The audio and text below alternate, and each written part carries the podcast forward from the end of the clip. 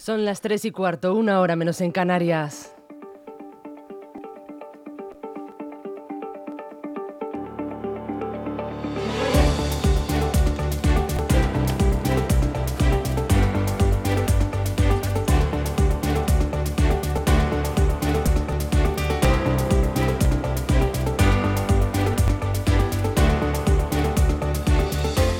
Pues muy buenas tardes, ¿cómo están? Espero que hayan comido, que haya estado muy rico y empezamos con nuestro repaso de informativos de todas las noticias destacadas. Bienvenidos, hoy es jueves 28 y empezamos con ese repaso de noticias de última hora. Y empezamos porque se, ha producido, se han producido grandes retenciones en la A4 por el vuelco de un camión y un grave accidente de moto. Ha sido a la altura de Valdemoro. A causa del siniestro, el conductor ha resultado herido leve. La carga que transportaba ha quedado esparcida por la calzada en el kilómetro 29, sentido salida de Madrid. Dos carriles de la autovía han quedado cortados. Los servicios de emergencia siguen ahora mismo trabajando en el lugar. Y las agresiones sexuales entre menores aumentaron en Madrid en 2022, un 82,56% en total, y los asesinatos un 47,83%. La Fiscalía de Madrid ha presentado hoy la memoria del año pasado y los datos son muy alarmantes y se ha producido un gran incremento.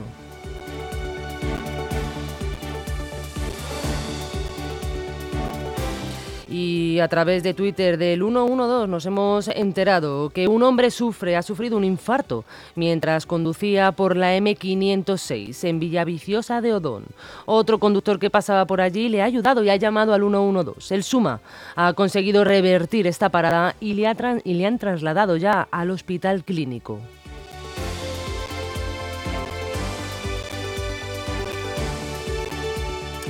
Y una información que han publicado nuestros compañeros de la página web de información de noticias para municipios. El alcalde de Leganés, Miguel Ángel Recuenco, ha informado de que el municipio de aquí de Leganés contará con un centro de apoyo y encuentro familiar de la Comunidad de Madrid. Una infraestructura que dará servicio a varios municipios de la zona sur y que durante la pasada legislatura se anunció también en Getafe.